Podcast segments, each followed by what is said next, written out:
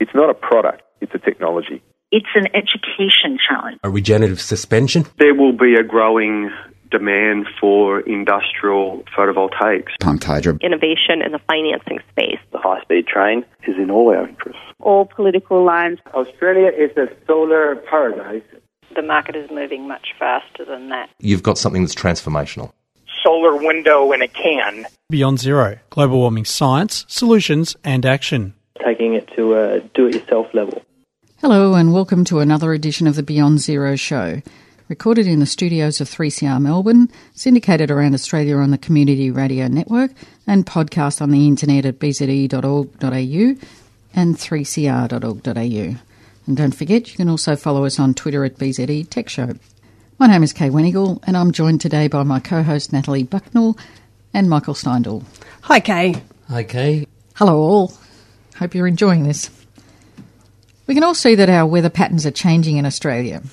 To get a better understanding of the impact of this, today we're going to be speaking to Fiona Johnson, who is a senior lecturer at the School of Civil and Environmental Engineering in the University of New South Wales. Her research is in the area of climate change impacts on water resource systems, in particular developing methods to bias correct general simula- circulation models simulations and improve their representation of statistics important to engineering design. Hi Fiona, thanks for joining us. Hi Kay. Good to have you with us. Thank you. Now Fiona, can you tell us what your main research areas are?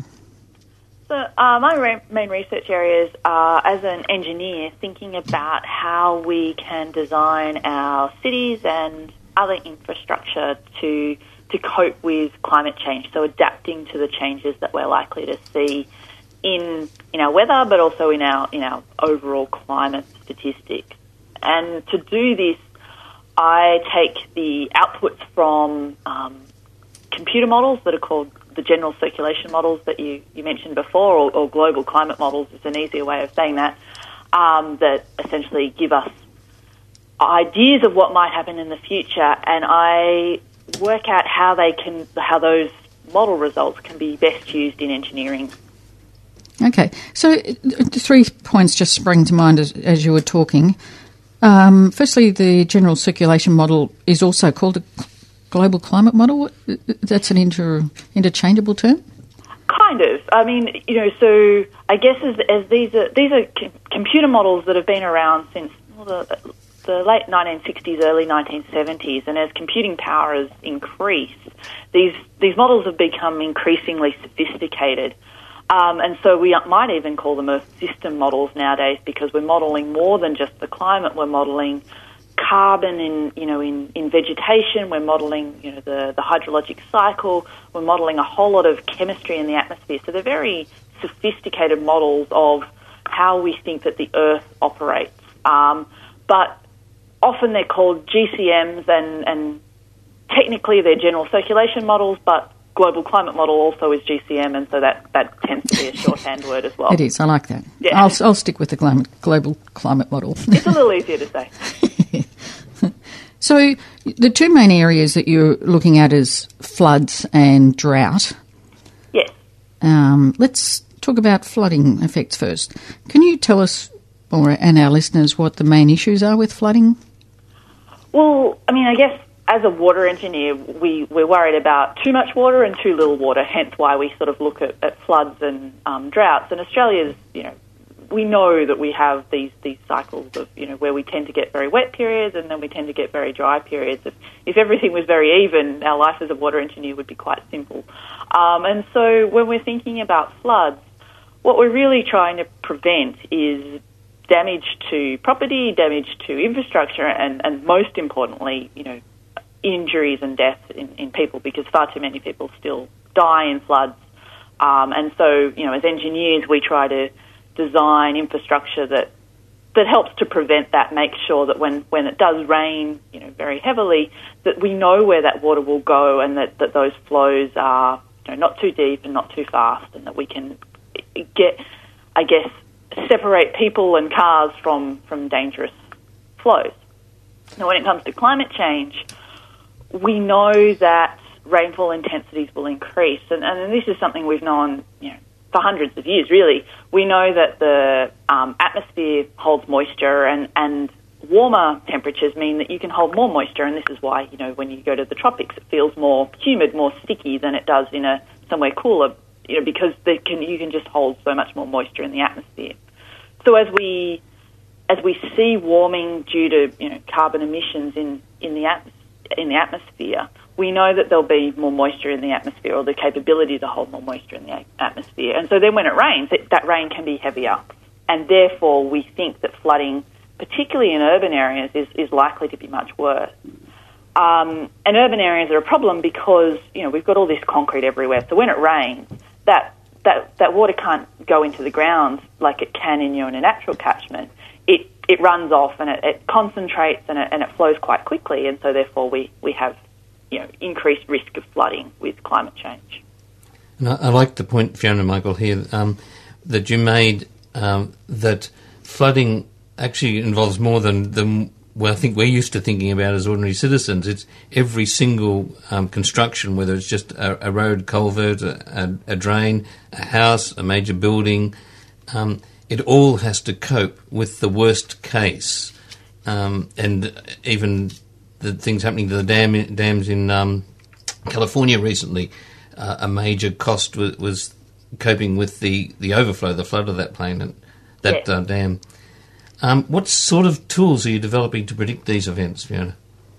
Well, so what we because because flooding, I guess by its very nature, is quite rare. I mean, we're thinking about events that might occur on average, sort of one in 10 years or one in 100 years. So these are the sorts of events that we design for. So we're not, I mean, we obviously care about you know, the rain that occurs every, every couple of years or mm. something like that. But the ones that really worry us and you know keep us awake at night are the ones that are that are quite rare. And so, by their nature, we don't we haven't seen a lot of them, and so we do a lot of statistical analysis to try to to understand how big they might be and what the uncertainties associated with those estimates might be. Now, when it comes to the climate change question, we use multiple lines of evidence to try to work out what might happen in the future. So we've got some simple relationships that suggest that for every degree temperature increase we see, we, we probably will see 7% more moisture in the atmosphere. This is the classic Clapeyron equation. It's, it's, it's mm-hmm. 100 years old. And um, we then are looking at these global climate models um, and seeing whether they do well in sort of representing that physical relationship that we know. Because the because you're trying to run these models over the whole world, that takes a lot of computer power, like yep. supercomputers. We've only got about 20 or 30 around the world, you know, centers where these models are run because it requires so much computing power. Um, which means that you're when you divide the world up into sort of small grids to try to represent it, those grids actually end up being quite large, about 100 kilometres sort of squares. And so you can kind of picture that, you know, the weather patterns within 100 kilometres can be very, very different.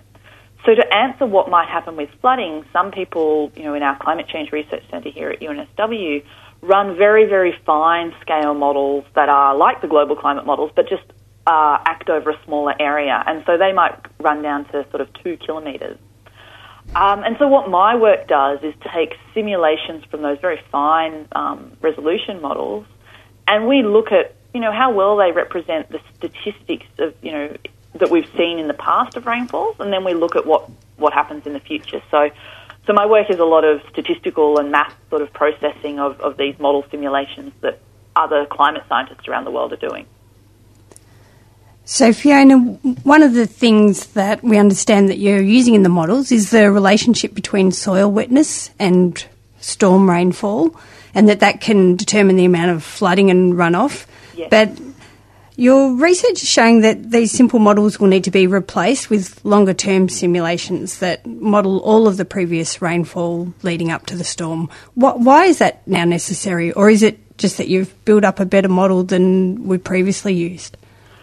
Yeah, so, I mean, I guess this is one of the things that, I mean, increasing computer power over the last 50 years has really helped us. So, what engineers did you know, 50 years ago to assess flooding were, were simple hand calculations, essentially, or, or very simple computer models. And so we made some, you know, some some big assumptions about what the important, the most important processes were in terms of flooding. And so we said, okay, well, what we really need to think about is the the period where it's actually raining, um, and then depending on what surface that that rain is falling on, whether it's grass or you know vegetation or you know concrete, we might we need to take off some losses because maybe not all of the rainfall will end up you know causing a flood. And so these these methods have served us very well. I mean, you, you and your listeners know that you know we're not there's not that many times where people have to deal with flooding in their real lives. You know, we can take from this that, that the methods that have been used by you know, local government authorities and, and councils and engineers have worked have served us pretty well. But one of the big questions is um, if we get more intense rainfall in the future, but the rest of the time our rainfall is smaller, so it's overall drier, but when it rains, it's much, much heavier, so that we've got more variability from the wet days to the dry days, sort of. Um, when it rains, does is the catchment going to be able to absorb more rainfall, or is it going to still run off in the same way that it has in the past? Now, if you've got a, just a very simple model that only models the storm itself, you don't really have the capability to think about that catchment behaviour before the storm. And so, what we're progressively moving to is trying to model long sequences. So, modelling, you know, 10 minutes of rainfall for every, you know, every 10 minutes for, for 10 years or 20 years. Hmm. C- clearly, this requires a lot more data, it requires a lot more computing power but it does give us a chance to understand that interplay between what's happening in the catchment prior to the rainfall event and what's happening during the rainfall event itself.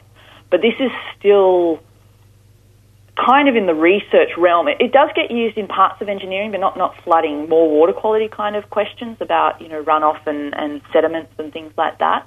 But in terms of flooding, we've still got a little way to go to think about the best ways to do this in a computationally efficient way because a lot of these studies get done for local government authorities and, and you know they don't it, it comes down to time and money often that you know, people want need answers quicker than the computing power and the technology is currently letting us. So this is still, you know, a very active area of research.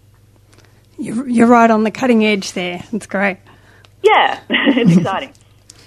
Um, just as a bit of an aside on that one, both in what you said about the um, computation for the global model, models and what you're doing. I, I, know with the global ones, there's a couple of people like Berkeley that are harnessing um, home computing power um, by dishing out little packets of work and getting uh, much more computing power that mm. way.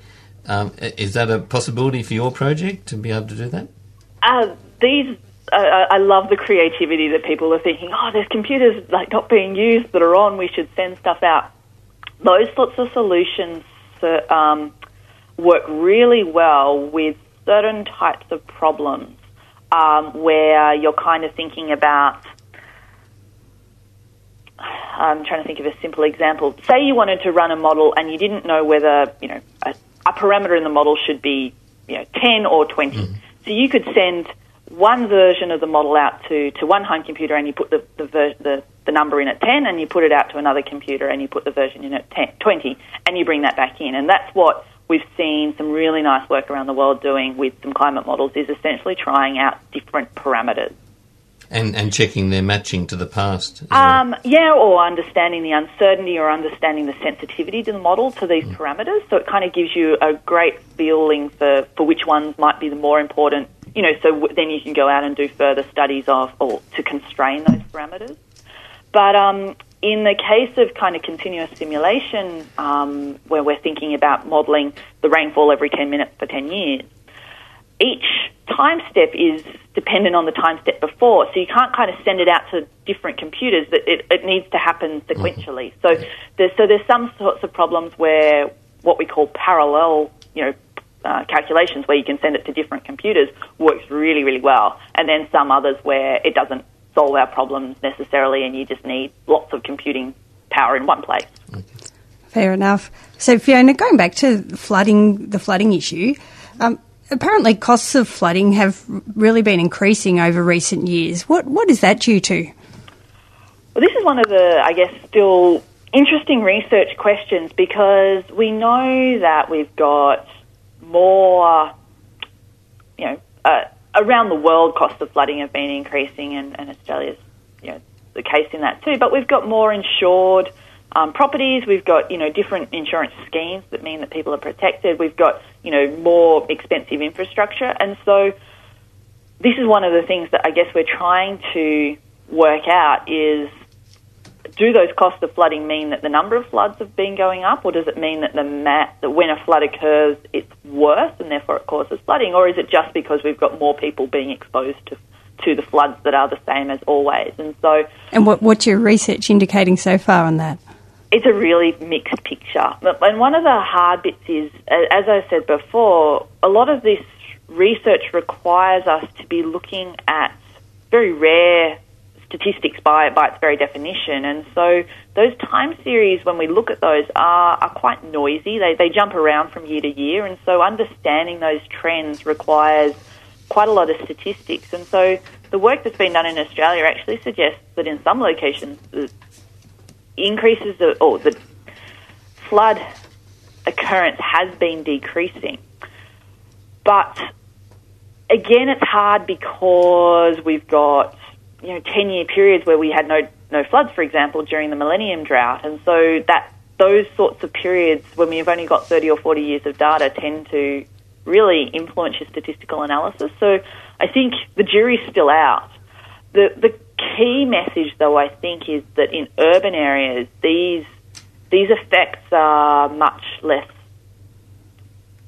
the uncertainty is much smaller. We know that we'll have increased flooding. So traditionally where we have flood gauges tends to be in rural areas on big on big rivers, um, and and that, that's where it's still more unclear of, the, of that interplay between the catchment conditions and the rainfall intensities.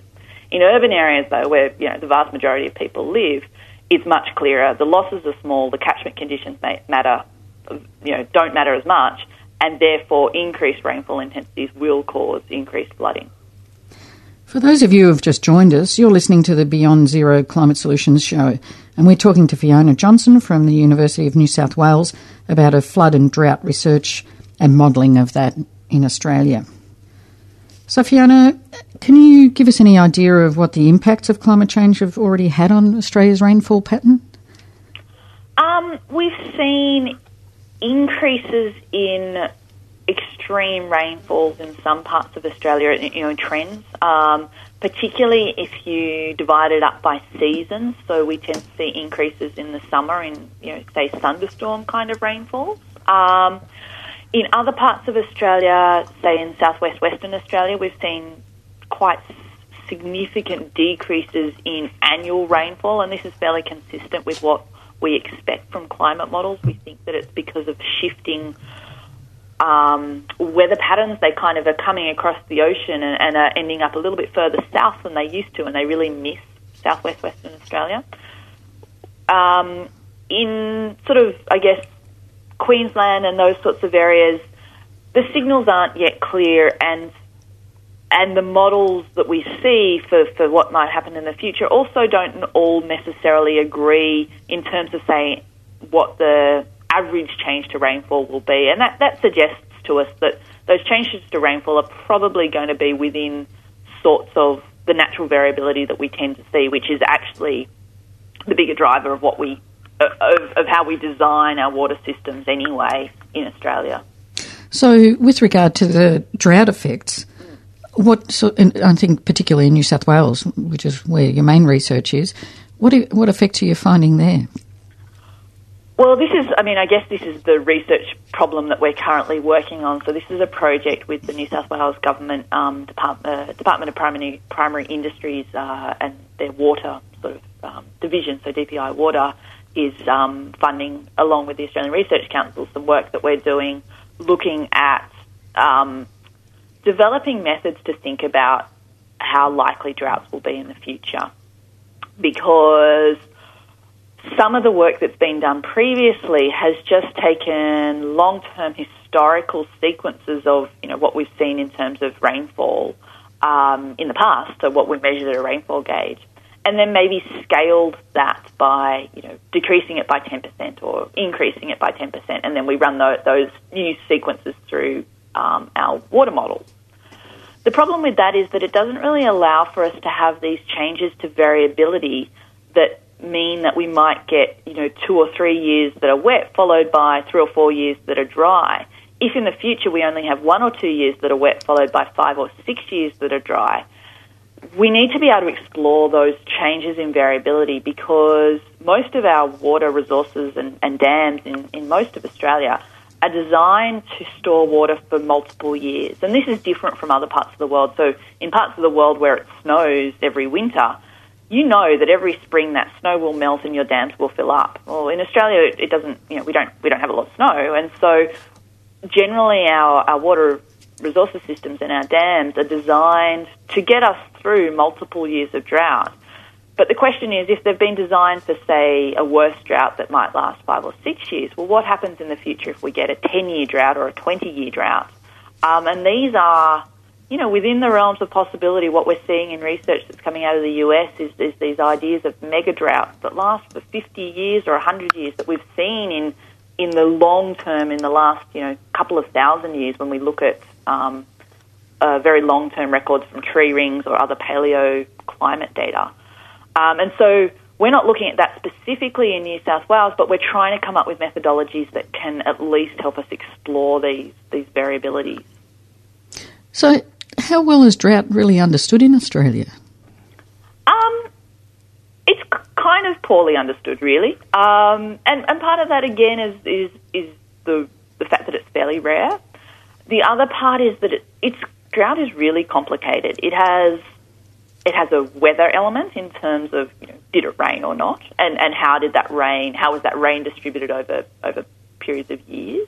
It has a land management um, element in terms of you know how are people storing water, using water in agriculture and things like that. We've got sort of an understanding of the soils. We've got the influence of temperature. So, one of the still open questions is do we get higher temperatures during drought because of the drought, or does the drought cause the higher temperatures? And it's sort of a bit of a chicken and egg question, but we can't necessarily always say which way that that causation or that, that relationship goes. And so all of these things mean that every time a drought occurs, all of these are slightly different, and we, you know, we've only seen sort of four or five droughts in the last hundred years. So it gives us a, quite a small sample to be able to, you know, really try to understand. Um, but there's, I mean, there's plenty of scientists and engineers trying to work on this problem.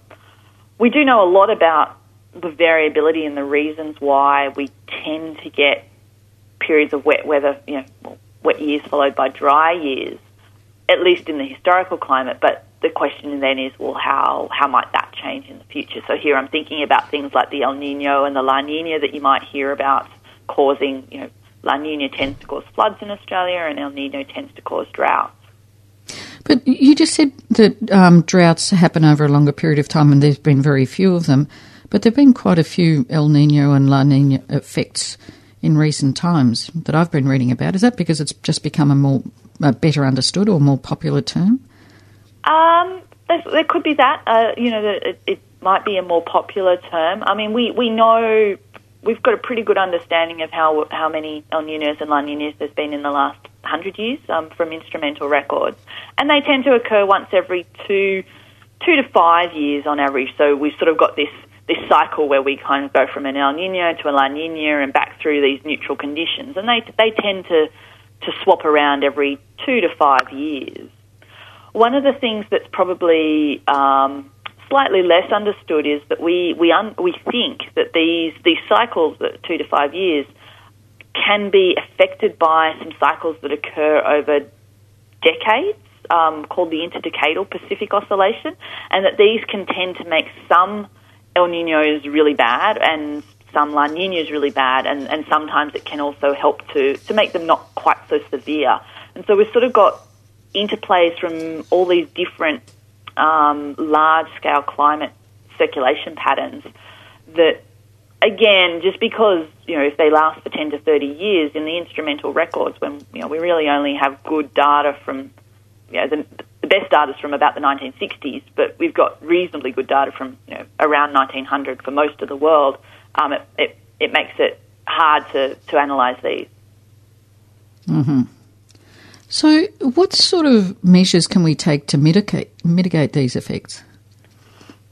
So, I mean, I guess one of the things that we're looking at is sort of robust design. So, you know, designs that can be adapted over time, underst- uh, understanding the uncertainty in our in our understanding, I guess, and, and putting that uncertainty into the systems to see where we get, you know, big changes, and, and if we, you know, if, for example, we project that a 10% decrease in rainfall okay, we can handle that, but at 20%, that's, that's a big problem, then we can start to look at, well, how do we, how do we deal with that? How likely is it? So it's, it's really, I guess, moving more and more towards a risk-based um, system of, of where we really isolate the uncertainties and, and design in a way that means that, you know, we, we can deal with those risks, I guess, and, and quantify them properly and communicate them well as well.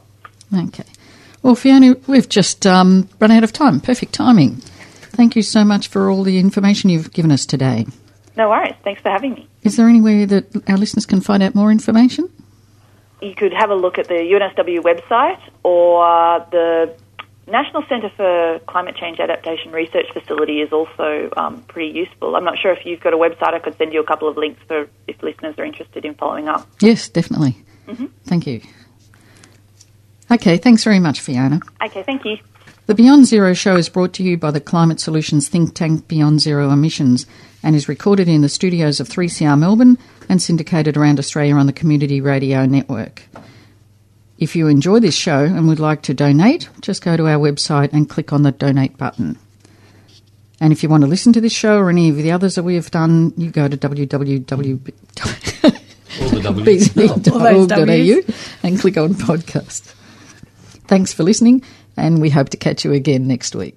It's not a product, it's a technology. It's an education challenge. A regenerative suspension. There will be a growing demand for industrial photovoltaics. Pumped hydro. Innovation in the financing space. The high speed train is in all our interests. All political lines. Australia is a solar paradise. The market is moving much faster than that. You've got something that's transformational. Solar window in a can. Beyond Zero Global Warming Science, Solutions and Action. Taking it to a do it yourself level. You've been listening to a 3CR podcast produced in the studios of independent community radio station 3CR in Melbourne, Australia. For more information, go to allthews.3cr.org.au.